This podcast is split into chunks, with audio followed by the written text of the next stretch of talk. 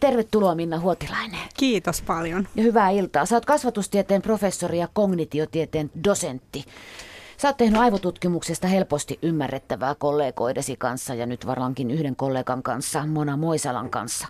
Mutta ennen kuin mennään tähän keskittymiskyvyn elvyttämiseen, niin sähän opiskelit aluksi insinööriksi. Joo, mulla on ollut aika pitkä tie kasvatustieteeseen, että ihan sieltä mittaamisesta lähdettiin liikkeelle ja tietysti ihmistä on hirveän kiinnostava mitata ja aivoja varsinkin ja sittenhän se aivojen toiminta siinä alkoi kiinnostaa aika paljon, eli väitöskirjassa pääsin sitten jo vähän miettimään, että miten ihminen kuulee ja miten ihminen muistaa ja siitä onkin sitten jo aika lyhyt matka oppimistutkimukseen. Joo, mä olinkin kysymässä, että miksi aivot vei sinut mukaansa, mutta tossahan se tuli. No niin. Mikä se mielenkiintoisempi laitos on kuin ihmisen aivot? Niinpä niin. Ja eikö se ole paradoksaalista, että aivoilla niitä aivojakin tutkitaan? Aivan. Ihana ajatus. Tulee sellainen pyö, rupeaa pyörii heti tällä lailla, kun keskityn sinun kirkkaisiin silmiisi siinä. Tota, tosiaan keskitymme keskittymiskykyyn. Sä oot te- tehnyt yhdessä Mona Moisalan kanssa nyt kirjan, jossa tutkitaan tätä kykyä ja annetaan tosiaan ohjeita sen parantamiseksi. Lähdetäänpä liikkeelle siitä kuvitelmasta, että toiset ovat parempia keskittymään kuin toiset, että se on jotenkin annettu ominaisuus, kun se ei ole. Niin, että se olisi jotenkin geeneissä. No, no tota, siihen on kyllä vaikea uskoa. Että totta kai tämmöiset niin vakavat keskittymishäiriöt esimerkiksi, niin niillä saattaa olla tämmöistä geneettistäkin perustaa. Mutta jos nyt puhutaan ihan tämmöistä mattimeikäläisestä, niin kyllä siinä oikeastaan niin kuin niillä omilla elämäntavoilla ja niillä arkisilla valinnoilla, niin niillä se niin kuin rakennetaan se oma keskittymiskyky joka päivä oikeastaan. Eli mitä se keskittymiskyky on? Mä keskityn nyt sinuun tässä, mutta samalla mä kyllä räplään aika montaa konetta, mutta se nyt kuuluu tähän työhön tällä hetkellä. Niin, sulla on aika vaativa, tämmöinen keskittymistä vaativa työ kyllä. Kyllä mun mielestä hyvä keskittymiskyky on sitä, että ihminen pystyy tekemään sitä asiaa, mitä hän haluaa tehdä. Että ainahan meidän ympäristössä jotakin – semmoisia häiritseviä ärsykkeitä tai ääniä tai ohivilahtavia lintuja tai mitä hyvänsä on, että, että meneekö se tarkkaavaisuus sitten niihin vai pysyykö se siinä, mitä ihminen itse oli tekemässä. Niin sitä kai se hyvä keskittymiskyky on, että, että kykenee niin kuin pitämään ajatukset kasassa. Monesti tuntuu siltä, että lapsi keskittyy välillä ihan mielettömästi vaikka jonkun leikotornin tekemiseen ja sitten välillä se on ihan säpäleinä se homma teini tuntuu, että se ei keskity mihinkään, eli se keskittyy johonkin omaan sisäiseen maailmansa murjottaen. Ja sitten me aikuiset, mutta se kehittyy meillä kaikilla. Kyllä joo, ja siis lapsen keskittymiskykyhän on aika toisen tyyppinen kuin aikuisen. Että kun lapsi jostakin innostuu, niin hän saattaa uppoutua ihan niin syvälle, että ei hän kuule mitään, mitä ympäristössä tapahtuu.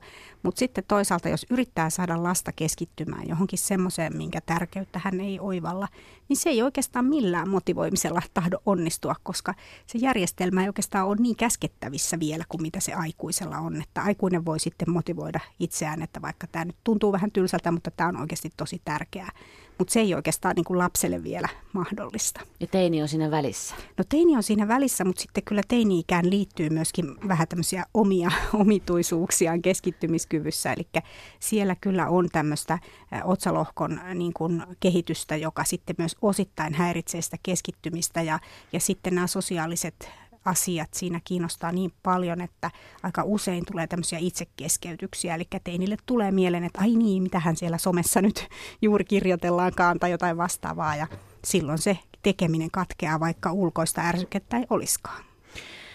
Sä Minna Huotilainen tässä Mona Moisalan kir- kanssa kirjoittamassa kirjassa sanot hauskasti ja mahtavasti, että etuotsalohkot ovat aivojen toimitusjohtaja. Mitä se tarkoittaa? Sä taisit äskenkin jo viitata etuotsalohkoihin. Joo, se on oikeastaan se järjestelmä, joka sitten päättää, että mihin se tarkkaavaisuus kohdistuu. Mutta että siellähän on tämmöisiä vähän niin kuin turvajärjestelmiä, että jos meidän ympäristössä tapahtuu jotain oikeasti tosi isoa, esimerkiksi vaikka palohälytin pärähtää soimaan tai joku vaikka tönäsee sua tai jotain, niin, niin silloin ne etuotsalohkot ohjaa sen tarkkaavaisuuden siihen yllättävään asiaan. Et meillä kuitenkin täytyy sitten aina olla se tilannetaju ja se, että onko mahdollisesti joku vaaratilanne tässä, että vaikka olisi kuinka tärkeä sen asian keskittynyt, niin kyllä tollainen sen sitten keskeyttää ja pitääkin keskeyttää mutta sieltä etuotsalohkoista ohjataan sitten tätä keskittymisen suuntaa ja syvyyttä. Mutta tuo siis, että jos nyt tässä peltiämpäri kolisisi tuolla käytävällä, mikä on todella epätodennäköistä radiossa, mutta jos siellä nyt menisi lakasukone, no se nyt, en tiedä olisiko se se, mutta kun me olemme kuitenkin eläimiä, niin se on se taistele tai pakene homma, joka panee siihen tarttumaan siihen ääneen. Joo, nimenomaan. Puhutaan tämmöisestä tahattomasta tarkkaavaisuuden kääntymisestä. Eli ihminen ei oikeastaan itse ole suunnitellutkaan sitä, että tarkkaavaisuuden pitäisi kääntyä sinne peltiämpärin kolahdukseen, vaan se tapahtuu paljon nopeammin kuin me ehditään mitään ajatella.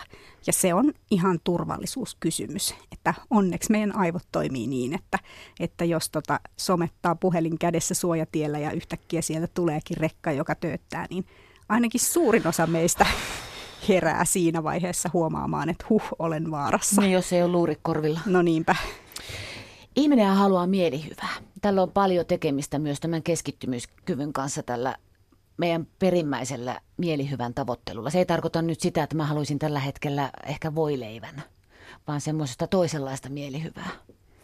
Joo, oikeastaan se on niin tämä palkkiojärjestelmä, että, että mistä meidän aivot palkitsee meitä tämmöisellä – mukavalla ryöpyllä tämmöistä erilaista välittäjäainetta ja hormonia, joka sitten tuo sen hyvän mielen ja hyvän olon. Ja tota, aika semmoisesta niin sitkeästäkin työskentelystä kyllä aivot palkitsee, varsinkin silloin, kun ihminen on siihen tottunut. Eli jos on tottunut tekemään pitkäjänteistä hommaa ja saamaan sitten sen palkinnon vähän myöhemmin, niin silloin se keskittyminen on paljon helpompaa, koska on ikään kuin semmoinen malli olemassa, että kannattaa pinnistellä ja sitten se tullaan, tullaan näkemään, että se kannatti.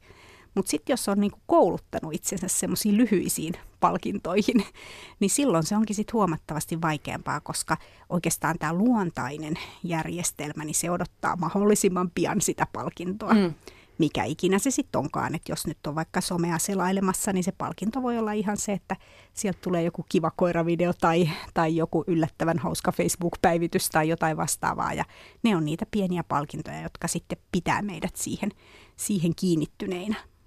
Onko sillä mitään tekemistä? Tänään tapasin ihmisen, joka oli kouluttautumislomalla. Hänen pitäisi ruveta kirjoittaa lopputyötä eikä saanut aloitettua. Koko ajan tuli kaikkea muuta. Että liittyykö se tähän se, että semmoisissa hommissa yhtäkkiä ikkunanpesu alkaa kiinnostaa? jota Joo. normaalisti ei todellakaan halua tehdä. Kyllä joo, Tä, puhutaan tämmöisestä prokastinaatiosta tai asioiden lykkäämisestä, että tota, mullekin on hyvin tuttua, että siinä vaiheessa mä tyhjentelen kyllä tiskikonetta iloisesti, kun pitäisi jotain semmoista hankalaa hommaa tehdä ja, ja semmoista, jota ei oikeastaan saanut vielä päässänsä järjesteltyä. Että sillä tavalla sitä sitten vähän niin kuin ostetaan aikaa. Tuota, puhutaan kohta, tähän keskittymiseen liittyy sekin että nykytyöt monella, eivät kaikilla, ovat semmoisia, että ei enää pääse esimerkiksi käsillänsä koko ajan tekemään. Tuossa on vähän kytkyä siihen, mutta sä tulit niin kiireellä, niin keskitytään hetken aikaa musiikkiin. Saat vetää henkeä Minna Huotilainen ja sitten jatketaan puhumalla ilmiöstä ADT. Ei tarvitse säikähtää, se ei ole sairaus, se on ilmiö ja se on mielenkiintoinen asia. Yle. Radio Suomi. Minna Huotilainen on studiossa kasvatustieteen professori ja kognitiotieteen dosentti. Jokunen vuosi tuntui siltä, että ainakin semmoiset oikein trendikkäät kaupunkilaiset ihmiset kertoivat kohdatessa toisille, miten on kauhea kiire koko ajan. Jos ei ollut kiire, niin jos sanoi, että ei mulla ole kiire, että ihan normimeininki, niin vähän säälivää katsetta, että ei tämä mennä oikein hyvin. Joo, kiire oli vähän niin kuin muodissa, mutta musta tuntuu, että se on nyt kyllä mennyt vähän pois muodista, että, että nyt oikeastaan sitten tämä trendi on toiseen suuntaan, että halutaan löytää sitä rauhaa, etsitään sitä ja tehdään asioita sen eteen ja sen saavuttamiseksi. Missä maailmassa kiire on hyve sinun mielestäsi? No hätätilanteessa tietenkin, mutta siinäkin tarvitaan kyllä semmoista niin kuin kylmää harkintaa, että kun katsoo esimerkiksi vaikkapa ensihoidon työntekijöitä ison katastrofin keskellä, niin kyllä he aika rauhallisesti liikkuvat, että, että se on osa sitä ammattitaitoa, että ei päästä sitä semmoista kiireen tuntua niin kuin sotkemaan sitä tekemistä. Totta, muuten liikkeetkin on hallittu ja ei tämmöistä, mitä allekirjoittaneella olisi meikäläisellä, että käsi vispaisi ja kaikki tippus lattialle. Joo, maallikot siellä säheltää, mutta ammattilaiset tekee tosissaan töitä rauhallisesti. Te kirjoitatte Mona Moisalan kanssa tässä kirjassa keskittymiskyvystä ilmiöstä nimeltä ADT. Se ei ole sairaus, se on käytösmalli. Eli mitä se tarkoittaa? No se on oikeastaan tämmöisen amerikkalaisen psykiatrin keksimä termi. Eli hän halusi jotain sanoa potilailleen, asiakkailleen, jotka hänen luonaan kävi, jotka kysyivät, että mikä mulla on. Että mä olin ennen se, joka luki kirjoja ja teki keskittyneesti hommia ja nyt mä en pysty siihen, että ajatus vaan hyppii asiasta toiseen, että onko mulla joku tarkkaavaisuushäiriö. No ei näillä ihmisillä ollut mitään tarkkaavaisuushäiriötä ja niinpä tämä psykiatri sitten sanoi, että heillä on tämmöinen attention deficit trait, eli tämmöinen käyttäytyminen, joka muistuttaa tarkkaavaisuushäiriötä, mutta on kyllä ihan täysin itse aiheutettua. Eli miten se aiheutetaan itse? No juuri sillä tavalla, että hypitään asiasta toiseen, tehdään montaa hommaa yhtä aikaa liian pitkän aikaa ja sitten laiminlyödään myöskin aivojen hyvinvoinnista huolehtiminen. Eli nukutaan huonosti ja syödään miten sattuu ja ollaan paljon sisätiloissa ja paljon istuma-asennossa ja niin edelleen. Niin kyllä siitä hyvä soppa syntyy. Kuunnellaanpas lyhyt tarina kollegalta. Hän ei varmaan ole, tai no enpä sanokaan mitään, onko hän pitkällä vai eikö ole. Kuunnellaan. Mä olen harmikseni joutunut itse toteamaan sen, että mä en pysty enää lukemaan kirjoja. Mä en pysty keskittymään niihin. Mä keskityn, mä yritän, mä luen hetken aikaa, sitten mä rupean ajattelemaan kaikkea muuta ja kunnes mä sitten kohta totean, että mä en ole lukenut tästä aukeamalta mitään.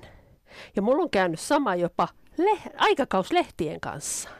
Mua oikein huolestuttaa. Se on tullut jotenkin pikkuhiljaa, koska mä ennen luin todella paljon. Mulla oli aina, se oli mun juttu, että mä menen nukkumaan, niin mä luen siinä aluksi ja sitten mua rupeaa niin kuin väsyttää automaattisesti.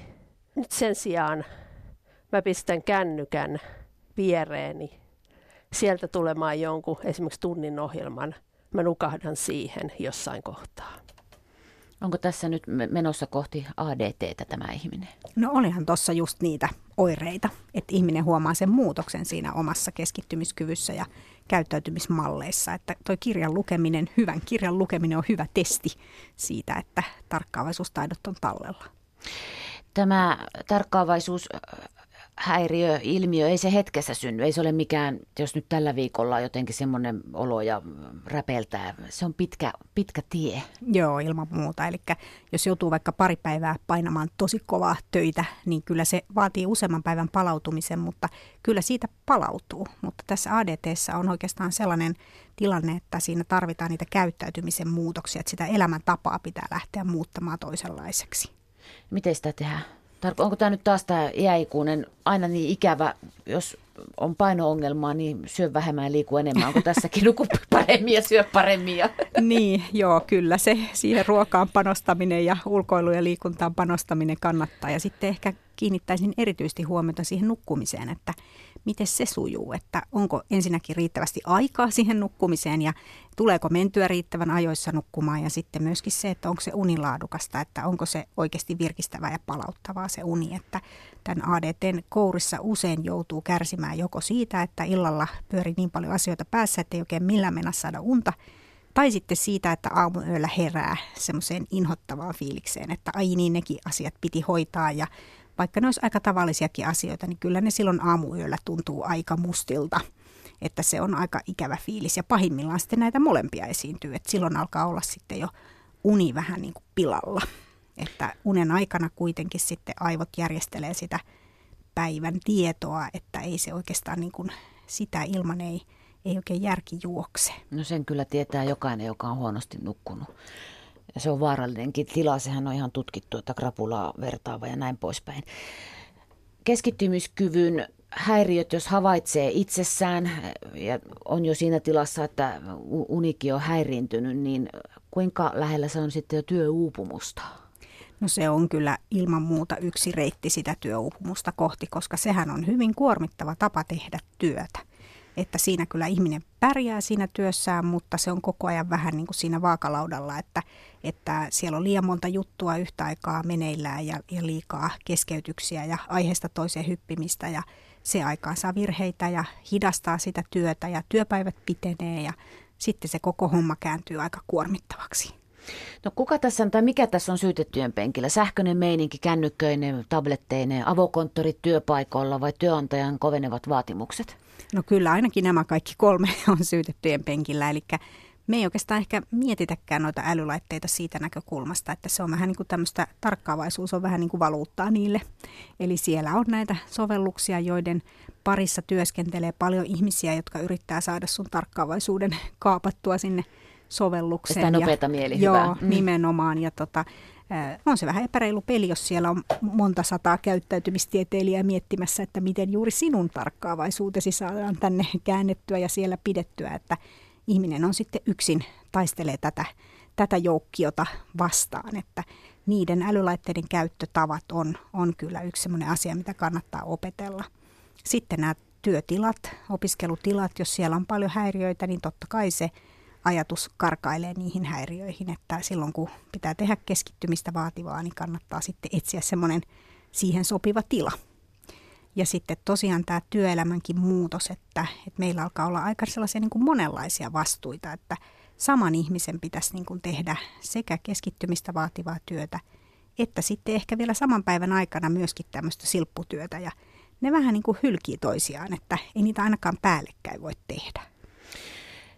Te kirjoitatte, Minna Huotilainen, siitä, että niitä voisikin jakaa aamupäivällä keskittymistä vaativat hommat, ehkä luuritkin päähän, jos on semmoinen mahdollisuus, tai jotenkin osoittaa se, että nyt ei saa tulla tähän, anteeksi, häiritsemään, ja iltapäivällä sitten enemmän sitä silppua jos se on mahdollista. Me puhutaan taas ehkä tämmöisistä konttori-ihmisistä.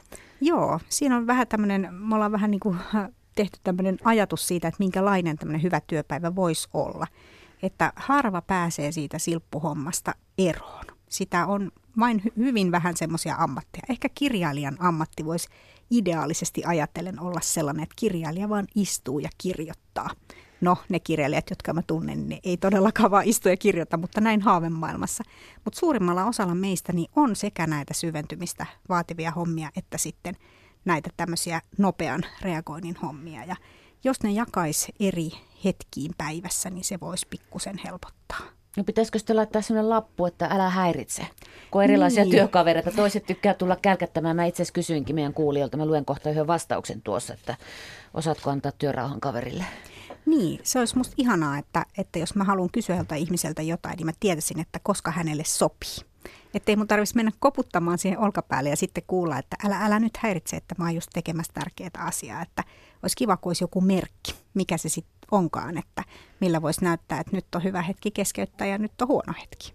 Niin ja tuo on sitten semmoisissa, jos on vaikka uusi ympäristö, jossa on monesta paikasta tulleita ihmisiä, niin ennen kuin oppii sen, että miltä joku näyttää silloin, kun sitä ei kannata mennä häiritseen. Niinpä joo, ja siitä olisi ehkä hyvä olla jotkut säännöt, että yhdellä työpaikalla oli tämmöinen sääntö, että kun on tonttulakki päässä, niin silloin ei saa tulla häiritsemään. Ja tämä tonttulakki oli sen verran huvittavan näköinen ja selvästi näkyvä merkki, että kyllä se niin kuin vähensi niitä keskeytyksiä.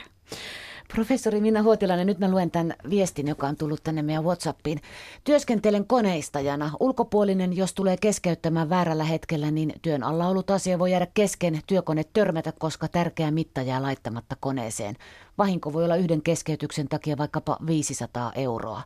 Koska oma keskittymiseni on pidettävän terävänä, tiedä mitä keskeytys voi aiheuttaa, niin olen ottanut toimintatavan, että kun menen toista häiritsemään, odotan, että työtoveri saa hommansa tehtyä loppuun ennen kuin menee ihan viereen, tai työkaveri kysyy, että mikä juttu. Sopii mihin tahansa työhön, just mitä sä sanoit äsken. Kyllä joo, tässä on selvästi työntekijä, jolla on erittäin hyvät tarkkaavaisuuden taidot, että hän osaa hyvin keskittyä siihen omaan hommaansa ja selvästi se homma sitä myös todellakin vaatii.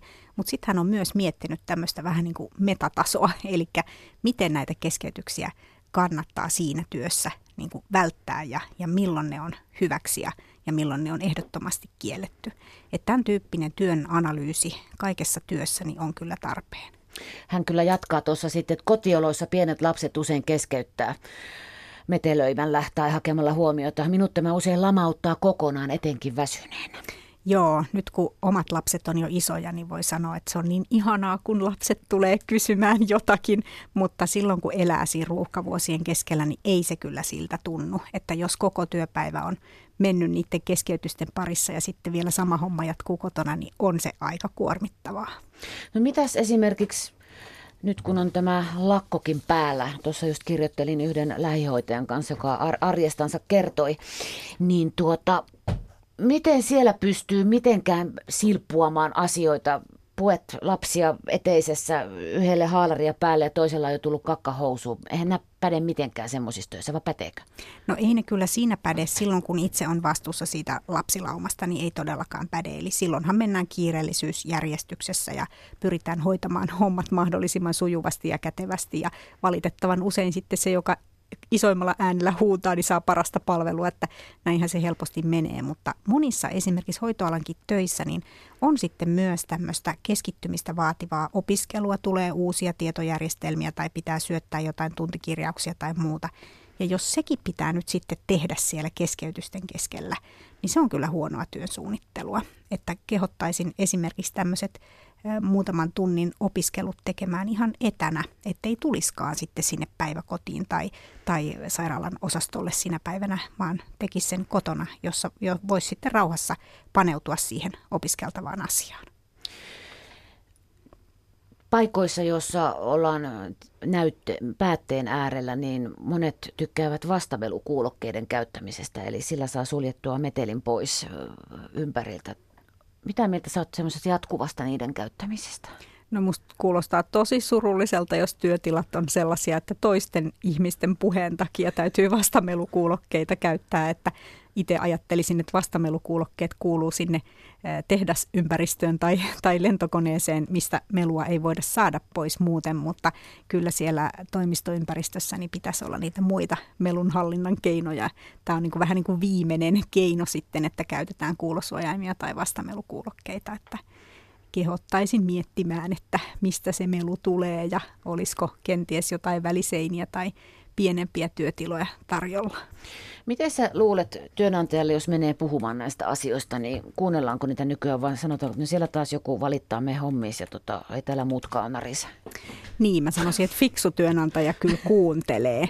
Ja varsinkin, jos puhutaan semmoisista työntekijöistä, jotka on useamman kymmenen vuotta ollut työelämässä, että heille on kertynyt semmoista osaamista, että he osaa oikeastaan sitä niin kuin omaa työntekoansa vähän niin kuin seurata sivusta ja he tietää, minkälaisessa työtilassa he on tehokkaimmillaan.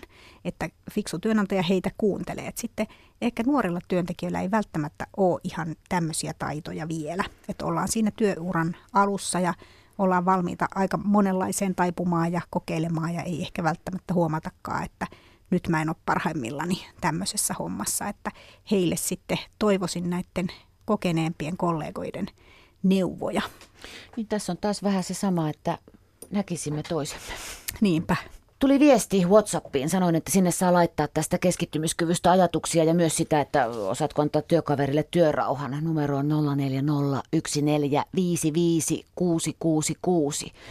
Ja kuulija kirjoittaa, hei, olen juuri työupumuksen eli masennuksen vuoksi pitkällä sairaslomalla. Olen huomannut nyt, kun on ollut pakko pysähtyä.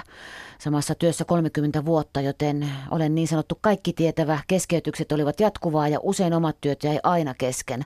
Lopulta uuvuin niin, että en kyennyt enää vastaamaan puhelimeen. Pelkään, miten jaksan palata töihin. Onpas melkoinen tarina ja hän osaa siinä yhdistää sen nimenomaan tuohon keskeytyksiin ja työn kesken jäämiseen, että eh, ne on vähän kaksi eri asiaa. Että silloin kun tulee se keskeytys, niin silloin vähän harmittaa, että joutuu hyppäämään toiseen asiaan ja eh, se vähän niin kuin maksaa meille, eli siinä menee sitten aikaa vähän hukkaan ja virheiden määrä kasvaa ja se myös kuormittaa. Mutta sitten kun joku homma jää kokonaan kesken niin, että joutuu lähtemään töistä ja sitä ei saanutkaan valmiiksi, niin silloin se jää sinne mielen päälle pyörimään myöskin vapaa-ajalle. Ja vaikka sitä yrittäisi olla ajattelematta, niin se saattaa sieltä pulpahdella ja se voi kyllä haitata palautumista. Et jos se tuntuu kuormittavalta ja se pyörii vielä illalla ja vaikka yölläkin sitten mielessä, niin silloin se heikentää palautumista. Ja ei se kovakaan stressi ole haitaksi silloin, jos se palautuminen onnistuu. Mutta semmoinen stressi, joka sitten haittaa sitä palautumista, niin siinäpä se onkin sitten se kierre. Että, Sairaus että, niin kuin hänellä. Niin, mm. nimenomaan. Mitä sanot, että pelkää, miten jaksaa palata töihin? Mitä pitäisi tehdä? No varmaan siellä töissä ainakin kannattaisi muuttaa jotakin. Että usein tämä ensimmäinen työuupunut siellä työpaikalla, niin voisi ajatella, että hän on niin kuin se semmoinen ensimmäinen pärähdys, josta kaikkien pitäisi herätä ja ruveta miettimään, että hetkinen, että miten me tehdään näitä hommia täällä. Että onko tämä tehokasta, onko tämä kestävä tapa työskennellä vai rupeeko täällä porukkaa yksi kerrallaan lähtemään sairaslomille. että tätä ensimmäistä henkilöä siitä, kun hän uskaltaa mennä sanomaan, että tämä ei ole hyvä tapa tehdä töitä, niin häntä pitäisi fiksun esimiehen osata tästä huomiosta kiittää. Ja sen jälkeen pitäisi ruveta miettimään, että mitäs me nyt tehdään, että meidän täytyy muuttaa näitä meidän tekemisen tapoja. Plus on olemassa myös ihmisiä, hänkin voi olla niitä, että kun on aina tottunut, että se aina auttaa, se, siltä voi aina kysyä, niin se kaatuu yhden tai kahden päälle nämä osat. Tai sitten tuolla on aina se mökö, ei siltä kannata mennä mitään, se, se ei ikinä koskaan. Joo, kaikki työt ei aina jakaudu tasaisesti. Ja sitten on tietysti semmoisiakin työyhteisöjä, jossa vain yksinkertaisesti on aivan liian paljon sitä työtä. Et esimerkiksi hoitoalalla ja kodinhoidossa ja muualla, niin sitä näkyy, että sinne vaan lisätään ja lisätään sitä kuormaa. Ja sitten kun joku on sairaslomalla, niin sitten toiset kantaa hänenkin mm. lastinsa. Ja nämä on ihmisiä, jotka on hakeutunut auttamaan muita. Eli he venyvät ja venyvät, kunnes sitten mennään liian pitkälle. Ja se on tie, jolta ei ole paluta. Just tuo lähihoitaja, jonka kanssa kirjoittelin, niin nimenomaan tästä, tästä kirjoitti. Mutta nyt Minä Huotilainen, kun tämä kirja on nimeltänsä elvytysopas, niin otetaanpa ensin, pystyisikö sä semmoisen pienen testin, muutaman kysymyksen heittämään, että miten sitä voi omaa keskittymiskykyään tarkistaa? No kyllä mä aloittaisin siitä kirjan lukemisesta, että onnistuuko kirjan lukeminen tai sitten jos ei ole koskaan oikein harrastanut lukemista, niin onnistuuko vaikka leffan katsominen tai vaikka lätkämatsin katsominen niin, että ei tule räpelettyä sitä kännykkää sieltä taskusta. Eli pystyykö tämmöiseen vaikkapa tunnin kestämään, kestävään hommaan niin kuin keskittymään. Sitten vähän kyselisin sitä, että onko tyypillistä tämmöinen multitaskaaminen, eli semmoinen, että yrittää tehdä montaa hommaa yhtä aikaa ja paljon on hommia kesken siinä samanaikaisesti. Ja sitten ehkä kysyisin sitäkin, että onko tämä ihminen tyytyväinen tähän omaan keskittymiskykyynsä vai harmittaako häntä se, että hän ei pysty keskittymään. Että ne on ainakin semmoisia aika tärkeitä, tärkeitä kysymyksiä. Joo, ja tässä kirjan johdannossa on tämmöinenkin kohta, että huomaatko sählääväsi arjessa tai tekeväsi töissä toistuvasti huolimattomuusvirheitä. Tässähän pitää sitten osata katsoa peiliin. Niitä no. huolimattomuusvirheitä, että se ei ole aina jonkun toisen joku tai jotenkin kummasti se nyt sattuu. Niin, virheitähän tietysti sattuu aina, aina mutta sitten jos siitä alkaa tulla vähän semmoinen niin kuin tapa, ja sitten jos alkaa tulla semmoisia virheitä, mitä ei oikeasti saisi tehdä, eli ne alkaa olla sitten jo niin isoissa jutuissa ja tärkeissä jutuissa, että silloin pitäisi kyllä hälytyskellojen vähän soida. No nyt sitten siihen, että mikä on oleellisinta, mihin tarttuu, kun haluaa alkaa parantaa keskittymiskykyä? Onko se nyt se uni vai mistä lähdetään? No kyllä mä katsoisin sitä unta, että miten se sujuu. Sehän voi olla, että se on ihan kunnossa, niin. mutta se voi myös olla, että siinä on parannettavaa. Ja silloin kun onnistuu parantamaan omaa untansa, niin silloin onnistuu kyllä parantamaan aika montaa juttua. Silloin parantaa ihan omaa fyysistä terveyttään, mielenterveyttään. Uni on hyvin vahvasti yhteydessä mielenterveyteen. Ja sitten keskittymiskykyänsä, muistiansa, oppimiskykyänsä. Eli se kyllä kannattaa siihen uneen panostaminen. Mutta kyllä mä sitten lähtisin remontoimaan myöskin niitä päivän ajan käytäntöjä, että, että niitä älylaitteita voisi vähän miettiä, että osataanko niistä laittaa niitä hälytysääniä pois päältä ja niitä ponnahdusikkunoita pois päältä ja sitä lentotilaa päälle siellä ja mitä osataan niiden kanssa tehdä, että, että kannattaa opetella niitä käyttämään sekä teknisesti että myöskin sitten vähän niin kuin kognitiivisesti, eli miettimään sitä, että jos mä en odota jotain tiettyä sähköpostiviestiä juuri nyt, niin eihän mulla silloin tarvitse olla ne sähköpostin merkkiäänet siellä päällä, jos mä oon tekemässä jotain muuta hommaa. Ja sitten kyllä siellä työpaikalla pitäisi niistä keskeytyksistä keskustella.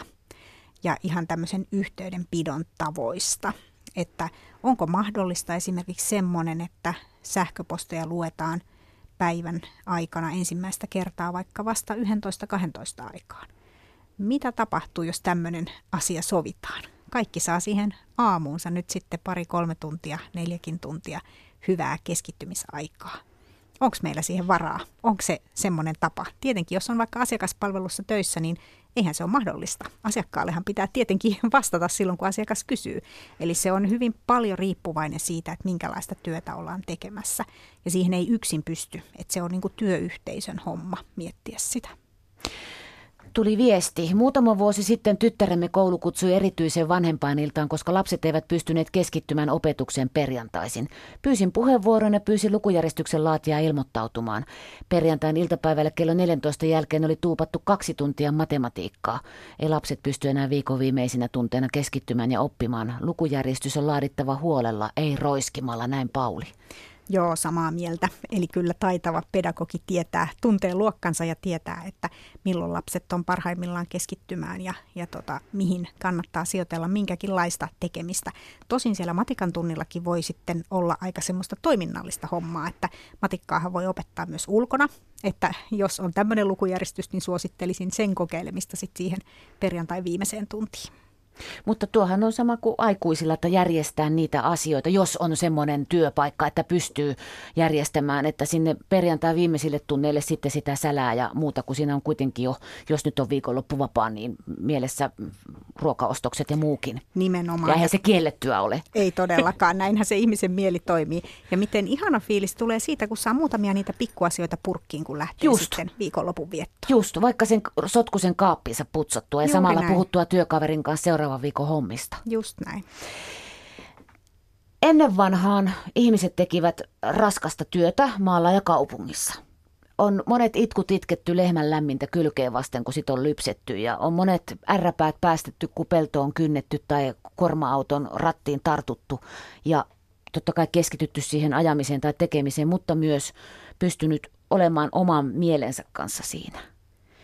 Nyt meillä ei ole sitä en mä tarkoita, että lehmän kylkeen pitäisi päällä, että mä oon vanha käsilypsä ja enkä ikinä halua enää mennä sinne, mutta tämä tämmöinen fyysinen, konkreettinen tekeminen, kun sen tietää, mitä se aivois tekee. Niinpä, ja moni sitä kyllä hakee tänä päivänä. Että jos ajattelee harrastuksia, minkälaisia harrastuksia tänä päivänä on muodissa, niin käsityöt on kovasti muodissa, retkeily on muodissa, tämän tyyppiset asiat. Ihan kävely, jossa, joka oli niin. ennen vanhaa jotenkin, että harrastan kävelyä, ajaa, niin. joggingia pitäisi harrastaa. Ja, kyllä, joo. joo. Ja tota, näissä näkyy se tavallaan, että ihmiset hakee sitä käsillä tekemistä ja fyysistä konkreettista tekemistä. Eli onko sillä aivotutkijan näkökulmasta tällä, kun tekee käsillä ja aivoilla, niin silloin Joo, ainakin se parantaa oppimistuloksia silloin, kun on kuulovaraisesta oppimisesta kysymys. Eli ihan selvästi se jollain tavalla meidän kognitiotamme auttaa.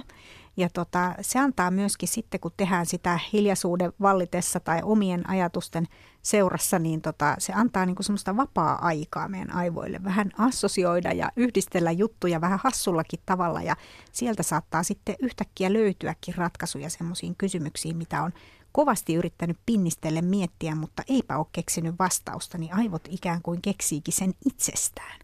Mutta jos me ei vaalita tätä aikaa, niin kyllä meidän kaikki vapaa-aika täyttyy semmoisella meihin kohdistuvalla viihteellä ja kysymyksillä ja somella ja ties mitä kaikkea meihin kohdistetaankaan koko ajan.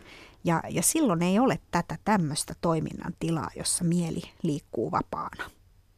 Eli puristetaan nyt niin kuin Ben Furman aikana teki siinä ohjelmassa aina pähkinää. Se puristi siihen loppuun. Minä Huotilainen, en tiedä, katsoit, kun mä jotenkin rakastin sitä pähkinää. Silloin kun ei ole sairastunut uupumukseen eikä mihinkään, mutta elämä tuntuu, että se on kilinää kolinaa, ei oikein pysty enää lukemaan kirjaa, niin mikä se pähkinä on tässä? oikeasti silputa se oma elämänsä, katsoa, että mitä tässä nyt on, mi- mihin mä, mitä mä tässä oikeasti teen. Sekö niin, se on se asia? Niin, mä sanoisin, että, että sinulla on oikeus hyvään uneen, sinulla on oikeus hyvään keskittymiseen. Sulla on oikeus näyttää, mihin sä pystyt töissä. Ja se ei kyllä onnistu, jos se on pelkkää silppua ja sählinkiä. Ja rajata asioita pois, turhakkeita. Niinpä helpommin sanottu kuin tehty. Sepä se. Mutta siksihän tämä ihmisen elämä niin mielenkiintoista onkin. Juuri näin. Me saadaan oppia koko ajan ja elvytetään tätä keskittymiskykyämme. Tässä olisi ollut, kello tulee nyt kahdeksan, ei ehditä enää. Vuorokauden jaksotus uuden työaikalain mukaan te olette tehnyt, mutta sen ohje, se on nimittäin hauskaa, kauhean yksinkertainen. Joo. Nukutaan, touhutaan, levätään, tämmöisiä asioita. Kyllä. Kiitos Minna Huotilainen, kun tulit kiireellä sieltä edellisestä paikasta. Mä päästän sut nyt keskittymään kotiin vai mitä menet tekemään? Juuri sitä. Hyvä, kiitos. Kiitos. Yle. Radio Suomi.